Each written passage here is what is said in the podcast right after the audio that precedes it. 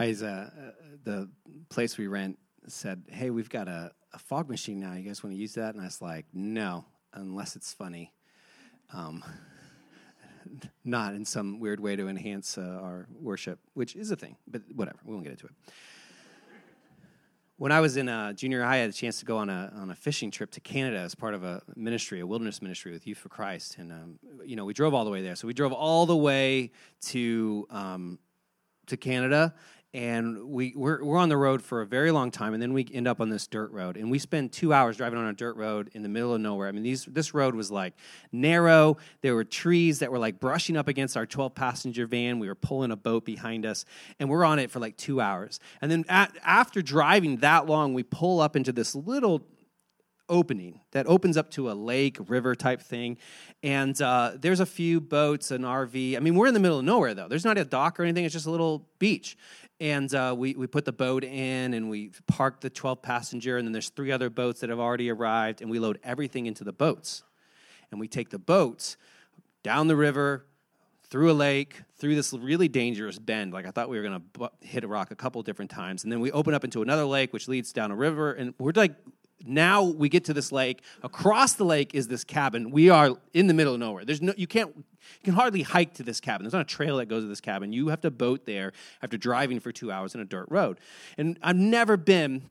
That's probably the only time that I've ever really felt truly disconnected from the, the modern world. And I, but but I remember one night. I, I remember I was I was waking. Uh, I woke up, and I remember the night in particular because there was no artificial lights. This doesn't have electricity here. There's no lights outside. There's no street light, and there was clouds. So there was no stars. There was no moon. And I woke up and I couldn't see my hand in front of my face. Just absolute, completely dark. And I'd never woken up in complete darkness before. I remember lying in bed, feeling like I was in the middle of nowhere, which I was. And I could hear maybe the rustle of my bunkmates, but I could see nothing complete darkness.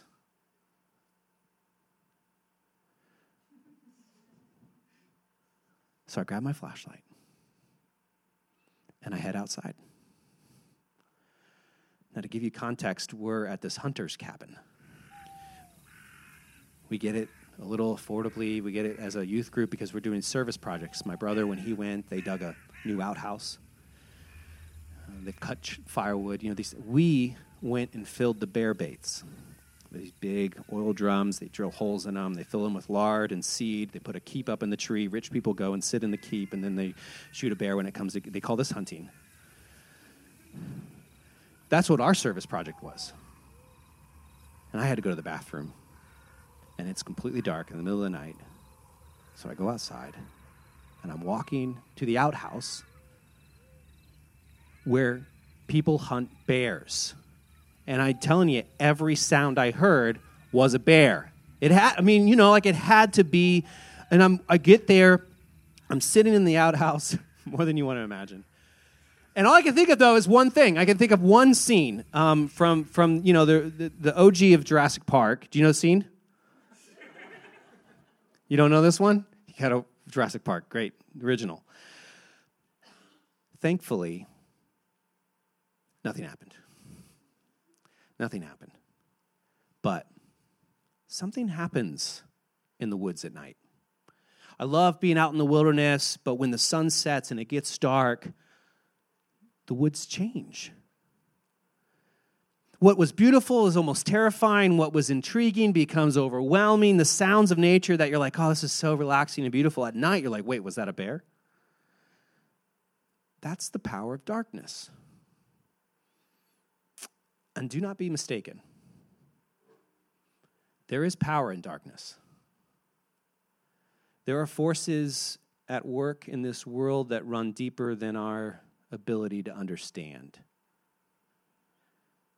We're in a series where we're looking at the strange things of our faith, and uh, we're looking at these uh, ghosts and demons and Satan and hell. And last week we spent some time with a ghost story and didn't really talk about ghosts a lot. We talked about fear.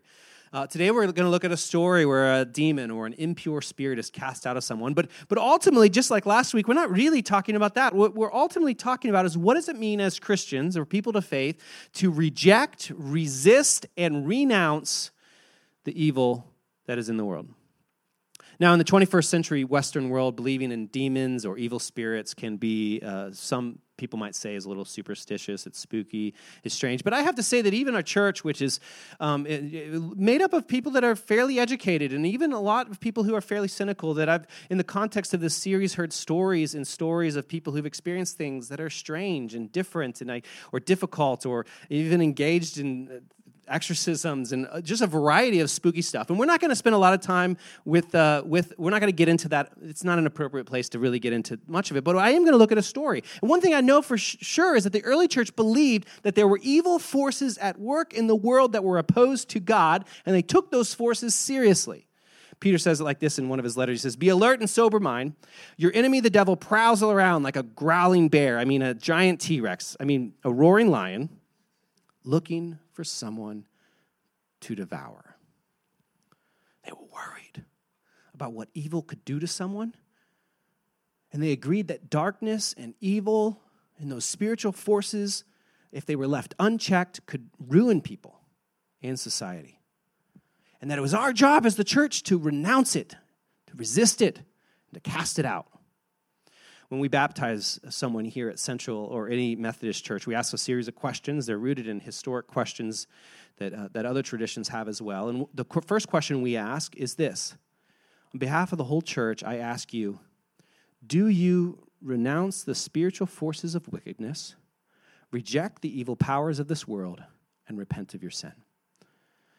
And we ask this because to be a Christian is to first reject cast out, drive away spiritual forces of wickedness and evil powers in this world. And that includes stories about demons, but it includes a lot more.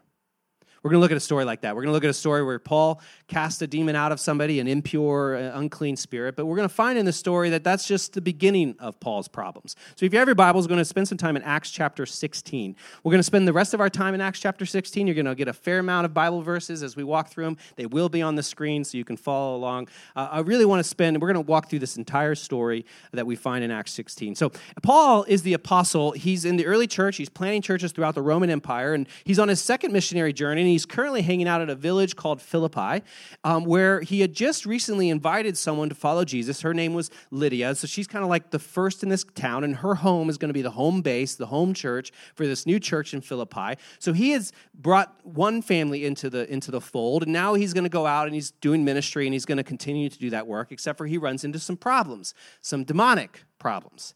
Um, but they're in this story interesting. So let's look at it. Um, here it is, chapter 16, verse 16. It says this Once, when we were going to the place of prayer, uh, we were met by a female slave who had a spirit by which she predicted the future. She earned a great deal of money for her owners by fortune telling. So, Paul encounters a girl who has this impure spirit. And in the Greek, it doesn't specifically say that the spirit allowed her to predict the future. In the Greek, it says that she had the spirit of Pythona, or the python. It was a Greek mythical serpent um, that, uh, if you're into those stories, Apollos killed. But at this point in the Roman Empire and in the, in the world of that day, uh, it was attributed to a number of things, including the ability to see the future, but also it was a snake, and snakes were viewed as sort of sneaky and clever, even tricks like a ventriloquist. These are the sort of powers that this particular Greek god, Greek spirit, um, was attributed to. And so it says she had the spirit of Python, this Greek mythical serpent, and it, and she was able to do fortune telling. So either it was giving her the ability to see the future, or she was really the ability to like be really sneaky and clever, and you know, like, but she had this sort of supernatural, spiritual, Python-like ability. And thankfully, Jesus gave Paul and the disciples the ability to cast out demons. It was one of the things. Said, "I send you out as disciples, and you'll cast out demons, you'll heal, you'll make disciples." I mean, these are a commission. They had the power to cast out. Interestingly enough, that's not what Paul does right away. Here, here's what happens, verse 17. So she followed Paul and the rest of us, shouting, These men are servants of the Most High God who are telling you the way to be saved. She kept this up for many days. I find it interesting, this phrase that she says. Um, she calls them servants of the Most High God. Two things about that. One, servants is a, a, a kind of a, a soft translation. She's using the word that meant slave. She says, These are slaves of the Most High God. That's, a, that's the same phrase. It could have been referred to Yahweh, but in her context, she was probably talking about Zeus, because that phrase would have been used for Zeus as well. And I think what's almost happening is she sees these guys, she can tell that they have some sort of spiritual power with some God that's more powerful than her, and she's naming it. She's like, Oh, they're a slave of a spirit like me, which is kind of accurate in a weird sort of way. Like we become servants of of God. But she kept this up for many days. And I find it interesting that Paul doesn't just cast the evil spirit out of her. He can tell she has it, he has the power to cast it out, but he doesn't for many days. In this story, there's something about this girl and her impure spirit that wasn't a big enough deal to immediately intercede. Which is interesting in and of itself that a little girl filled with the Spirit, which is kind of the basis of like a lot of creepy horror films, that this little girl filled with the Spirit, to Paul, it wasn't something he needed to deal with right away. Um, something that didn't need immediate attention, which is kind of its own lesson, isn't it? I thought about this, and in the early church, they, they didn't often interject into other problems unless they were hurting other people or there was an invitation. She wasn't asking for it, and so there was almost a sense that, like, well, you know, like he just he annoyed it, he, he ignored it until this happens. Finally, Paul becomes so annoyed. What a motivation for ministry! But you know, how many of us have ministered out of a place of being annoyed? Uh, guilty. But he says, I become so annoyed that he turned around and he said to the Spirit, In the name of Jesus Christ, I command you to come out of her. And at that moment, Spirit left her. After many days, only because she wouldn't leave him alone, like he did. I was like, I don't want to get involved. But he does, and he casts the Spirit out. But this too is interesting because it appears fairly simple. He evokes the name of Jesus. He's direct. He drives the demon out. And it's done and it's over. Easy. It's not the case in every story in Scripture dealing with evil spirits. It's certainly not the case as I've heard stories or experiences of people who've dealt with evil things that it's not always that easy. But here, I mean, it's not a big deal. It wasn't a big deal before, it wasn't a big deal after, as if this spirit, this particular spirit, wasn't a big deal. And if this was all he needed to do to accomplish God's mission on earth, well, then story over. Wipes his hands of the Spirit. It's good, mission complete. Except this is where the story begins. Verse 19 When the owners realized that their hope of making money was gone, they seized Paul and Silas and dragged them into the marketplace to face the authorities. So, so Paul and Silas, they get arrested. This happens to Paul all the time. Most, so much of Paul's ministry is spent in prison. If We're not supposed to compare ourselves to other people, but if you're in ministry, and if you're here, then you're in ministry in some regard because um, you're participating in ministry. If we compare ourselves to Paul, I mean, I'm not, I haven't spent a day in prison. I just haven't. You know, so compared to Paul, I don't know how that, how that measures up, but he spends a lot of time in prison, getting arrested, getting beaten. And, and, his story ends with him in prison, being transported to Rome. So Paul's arrested, he's brought to the marketplace. But the town, in this town, the marketplace was, um, was where legal matters were worked out. So he's essentially being, he's taking Paul to court. And it's pretty clear why. He's taking Paul to court because, because Paul has ruined their business. It's about money. He costs them money. But they don't level those charges against Paul. Here's what they bring before the magistrate. Next verse. They brought them before the magistrates and said, These men are Jews and are throwing our city into an uproar by advocating customs unlawful for us Romans to accept or practice. You see, there was nothing illegal about releasing a girl from the power of an evil spirit, but what was illegal was trying to convert people to a religion that wasn't recognized by the Roman Empire, which included Christianity, not recognized. So that's the charge they bring before the magistrates in that verse, verse 20. So here's what happens brace yourself. The crowd joined in the attack against Paul and Silas. The magistrates ordered them to be stripped and beaten with rods. After they had been severely flogged, they were thrown into prison, and the jailer was commanded to guard them carefully. When he received these orders, he put them in the inner cell and fastened their feet in stocks. You, you, you think evil spirits are scary? See what happens when you get between greedy men and easy money. Paul drove out an evil spirit. He did a young girl a lot of good, but the people making money off of her captivity weren't happy, so they arrest him.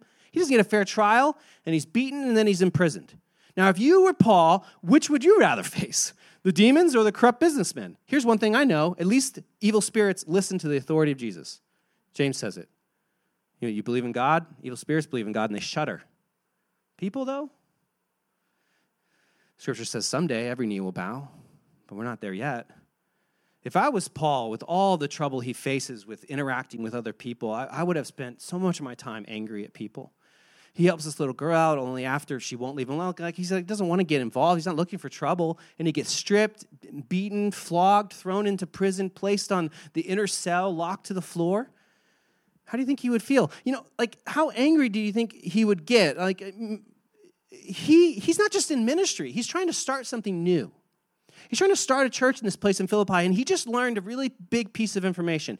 Every person he invites to follow Jesus is risking the same treatment. Can you imagine if that was the entrance requirement? I said, Hey, I really would love for you to follow Jesus, but you might, this could happen to you. In fact, it probably will, because it just happened to me, and I wasn't even here that long. If you're going to live here, then something like this is probably going, would you still follow?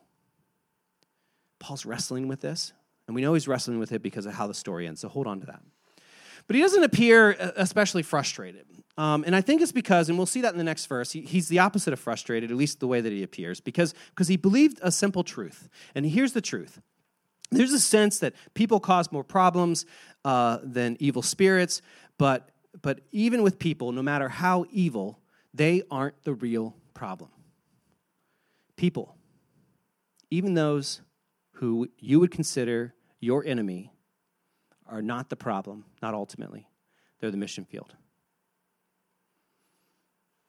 And I know don't, you, you, there are people who you have a, a tendency or a inclination or a temptation to view as your enemy.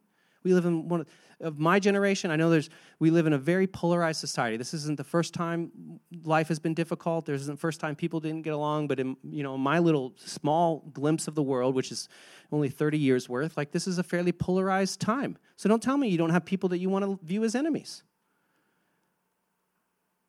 But if we understand this is why I think we need a robust theology of spiritual warfare and evil, because without it, we can get confused about who we're fighting. And we can think just by accident or in times of weakness that we're fighting against people and we're not. Paul was in a similar prison when he wrote this Our struggle is not against flesh and blood. He couldn't be more clear. He said, My war is not against the people, the crowds, the slave owners, the magistrates, the, the jailer. His war is not against that. He says, but against rulers against the authorities, against the powers of this dark world, and against the spiritual forces of realm in the heavenly, uh, of forces of evil in the heavenly realms. Without a robust theology of evil, we'll tend to see people as the problem instead of the mission field. We'll think of the judges and the magistrates and the jailers who, who participate in these systems as the problem and instead of the people that maybe we're, we're here to change and that God might work in their lives in an unexpected way. What if? We were able to take the people we view as enemies and started seeing them as opportunities. This is a, a, simple question that I think fueled the early church and is a singular, is the singular idea that continues to change the world today at any time. You show me someone who's changing the world, who's changed the world, who's been an influence, and and I, I'm, I bet, even if they're not in the Christian faith, they probably have some teaching that has to do with loving your enemies. It's a consistent amongst any world changer that I've run across. And because Paul and Silas they grab a hold of this, this is what this is what happens. This is where the story goes. Verse 25. About midnight, Paul and Silas were praying and singing hymns to God, and the other prisoners were listening to them. That is not how my story would have gone. Anyone else? There's literally nothing to sing about. Don't gloss over what happened. He was stripped, which means he was made naked in front of a bunch of people and then beat and then thrown in prison and then put in the inner cell and locked down. And then he's like, let's have a praise service. Paul consistently looked at the hard and dark places as opportunities for God to do something. In the Greek, um, Paul experienced this is a form of persecution. And in the Greek, the interesting thing about persecution is it literally means to be hunted down. He was hunted down. But he wouldn't allow anger, frustration, fear, despair to have the final say. So he turned his face to God and he prayed and he sang songs. You know, casting an evil spirit out of a little girl. Um, that's the kind of spooky spiritual warfare that that makes it into movies and like hey let's talk more about that. But but getting beaten up and thrown into prison and still not hating the people who did that to you and still not hating your life and still choosing to have faith and still choosing to follow God and still choosing to turn your eyes and praise that's also a form of spiritual warfare and it's probably the one that we're going to experience more often than not. So here's what happens verse 26 Suddenly there was such a violent earthquake that the foundations of the prison were shaken. At once, all the prison doors flew open and everyone's chains came loose. It's a pretty crazy story. And I just have to say that, that if you're in a hard place and you choose to praise God anyways, this might not happen. Remember, Paul spent most of his time in prison. This didn't happen every time. He ends his story with still being in prison. But this particular time, he chooses to praise God and the chains are broken, which is, I think, many praise songs have been written off of that. And it's beautiful. Um, but that's not even the strangest thing that's happened in this story. Look what happens next. The jailer woke up, and when he saw the prison doors open, he drew his sword and was about to kill himself because he thought the prisoners had escaped. So you see, if you fail at your job in the Roman world at this kind of level, in this kind of way, you, got to take your own life or you're ending up on a cross. Like, this is the honorable thing. You fall on your sword because there's just shame, honor, culture, and you don't survive that. If you everyone broke out and you're you're gone. But Paul, he had stuck around. Here's what he says. Paul shouted, "Don't harm yourself. We're all here." How he got everyone else to stay, that's the mystery of this story. But he says, "We're all here. Don't kill yourself." He was given the chance to run, and he stays. We have kind of like our first peaceful, nonviolent sit in here. Uh, or maybe in his spirit, he knew that he wasn't done yet in this place. Or, as we'll find out later, he's got a card he hasn't played yet. He's got a little trick up his sleeve, and Paul's actually up to something. We'll get to that at the end. But one thing I know is for sure if Paul had seen this town or these people or this jailer as the enemy of his mission instead of the mission, he would have ran the first chance he got. He didn't, and look what happens. Verse 29. The jailer called for lights, rushed in, and fell trembling before Paul and Silas. He then brought them out and asked, Sirs, what must I do to be saved? What a crazy story that leads to such an amazing question. What must I do to be saved? I hope if you haven't asked that question before, you will. It's a question that changed my life. In the Greek, the word for saved means to be delivered out of danger, like someone who had been chained in a prison and they were given their freedom. This jailer had likely chained thousands of people. He knew all about prisons and chains and what it looks like for someone to be delivered, set free, charges dropped. And now he's asking his question How do I get my chains off? And they replied, Believe in the Lord Jesus and you will be saved you and your household. Then he spoke the word of the Lord to him and to all the others in the house. And at that hour of the night, the jailer took them and washed their wounds. Then immediately he and all his household were baptized. Freedom for even the jailer, healing for Paul and Silas, baptism, a family that would never be the same. And, and so the jailer breaks all the rules. The jailer brought them into his house and set a meal before them. He was filled with joy because he had come to believe in God, he and his whole household. Joy. This guy found joy I think learning to see people as a mission, not the problem, is one of the ways we resist evil in this world because it leads to stories like this. And it's a crazy story. We could end there. I've preached on this passage before. That's where I ended. I said, This is great. You know, like he sits through this immense amount of suffering. He still, like, he engages in this, like, variety of spiritual warfare. And, and then this beautiful thing comes out of it. There's joy. It's a great ending. But it's not the ending. Look what happens, verse 35. When it was daylight, the magistrates sent their officers to the jailer with the order release those men. Verse 36 The jailer told Paul, The magistrates have ordered that you and Silas be released. Now you can leave, go in peace. So after a night in prison, they say, Let him go. Just, you have to leave the town, get out of here. We don't want you. Um, and Paul could just leave. And he still doesn't because he's holding a card that he's about to play. All things aside, uh, Paul was pretty clever. So Paul said to the officers, They beat us publicly without a trial, even though we are Roman citizens, and threw us into prison. Now, do they want to get rid of us quietly? No. Let them come themselves and escort us out. See, Paul wasn't from around there, but he was a Roman citizen. This is where he tells them that. They didn't know that. And uh, Roman citizen meant something. Not everyone was Roman citizens. You weren't just born and you became a Roman citizen because you were born in Rome. It didn't work like that. It, cost money or you had to be from the right family. But, but Paul and Silas were Roman citizens, and that meant they had certain protections. And imprisoning and flogging a Roman citizen without the benefit of a trial was illegal. And to do it publicly in a shame honor culture was a criminal act worthy of execution. These magistrates had committed a crime unknowingly that was worthy of the death sentence. They could be in real trouble. And they wouldn't just be beaten, they'd be hung up on a cross. If, if Paul leveled a case against them, they would, they, they would be done for. And they're terrified. Next verse the officers reported this to the magistrates, and when they heard that Paul and Silas were Roman citizens, they were alarmed. The word here, alarmed, it means to put to flight. Like, I'm so scared, I am now running. I went on a walk in the woods and I'm running back. I'm like terrified. And they were terrified. You know, the first person to really be afraid in this story wasn't because of demons or ghosts, but people afraid of the consequences of their actions. And friends, that is scary stuff.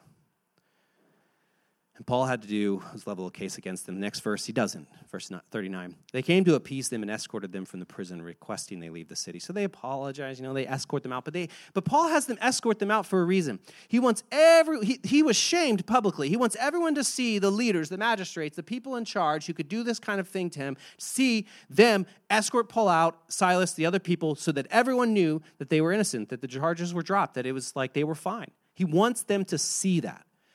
And here's why. Paul's going to leave, but he does something first. After Paul and Silas came out of the prison, they went to Lydia's house. Remember Lydia? Home base for the church in Philippi, the new home base. where they met with the brothers and sisters, encouraged them. Then they left. Paul was being strategic. He, he couldn't be touched now. Not after what they did.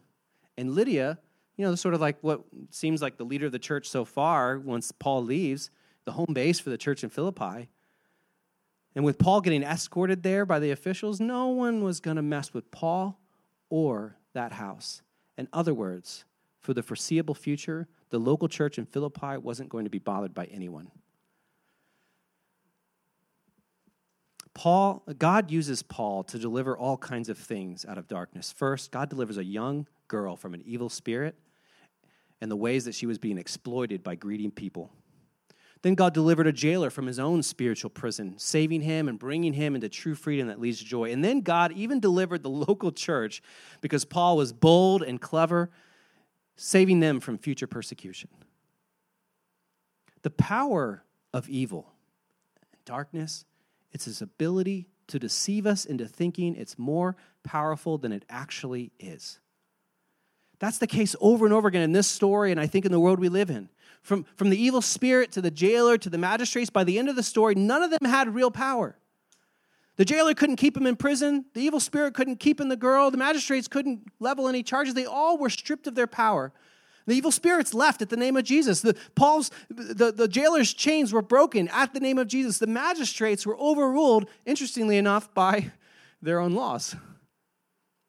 And no matter how you sort of see or experience evil in this world, whether it's spirits or systems or people or both, here's what I believe, and I invite you to believe it too Jesus is greater than all of them.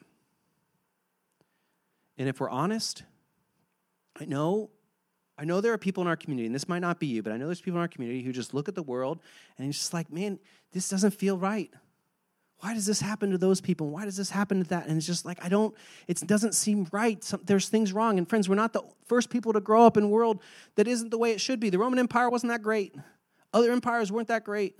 There's always been a darkness at work and a difficulty and a burden to say, this isn't, there's something wrong here. And I, why can't it get better? But I think that evil has its greatest power when it tricks us into thinking it's already won. So I'm just telling you, as a person of faith, I choose to believe that evil can't win and that it's already losing. That in Jesus, through the power of Jesus, the teachings of Jesus, the way of Jesus, by loving our enemies, by renouncing evil, by stubborn pursuit of justice, by clever and strategy boldness, by sharing the good news, evil is already losing. The light shines in the darkness, and the darkness could not overcome it. I don't care how dark it gets, the smallest light wins every time. That's how light and dark works. Light overcomes darkness. Darkness cannot overcome light. It doesn't work like that. It doesn't work in that direction. God has given us the power to say to the evil, the impure, the dangerous things in our midst, You're not welcome here. And every time we do, they have to listen. They're only as powerful as the power we let them have. So, in the name of Jesus, if you're here today and you find yourself in a difficult place, and you find yourself in darkness, you find yourself overwhelmed or scared for yourself or for someone else or for your family or for the world or for your community, in the name of Jesus, you can be saved. In the name of Jesus, you are delivered. To invite the band to come up as they prepare for our closing song, and I, I want to invite you to pray. And if you're here today and you say, you know what, I want, I want that kind of freedom. I have chains that I'd love broken. Or if you're here today and say, you know, I, I don't know how to overcome, I feel like there are forces in this world that I can't overcome and I need freedom from that. If you're here and you say, you know what, there are systems at play that are, that are exploiting people and I don't know how to overcome that. If there's something, there's a form of evil in your life that you're experiencing, you're watching happen, I invite, us today, once again, to surrender our lives to God. To say, God, you are enough. That on the cross, you've already won And I choose to believe that when you've when all is said and done, love will win. And evil will have no place. Let's pray. Holy Spirit, we get afraid, overwhelmed. There are lots of forms of evil and brokenness in this world that just can be intimidating give us confidence and boldness. Help us in the midst of a, whatever dark place we might find ourselves to turn our faces to you and to pray and to sing praises of, of how great you are. That you're not done yet. That there is nothing in, in all of heaven and earth, not even death itself, can separate us from your love through Christ Jesus our Lord. There's no power there's no force, there's no difficulty, there's no barrier, there's no sh- amount of shame, there's no amount of sin that can separate us from your love through Christ Jesus. Deliver us today. It's in your Son's name, Jesus Christ our Lord, we pray. Invite you to stand and join us for.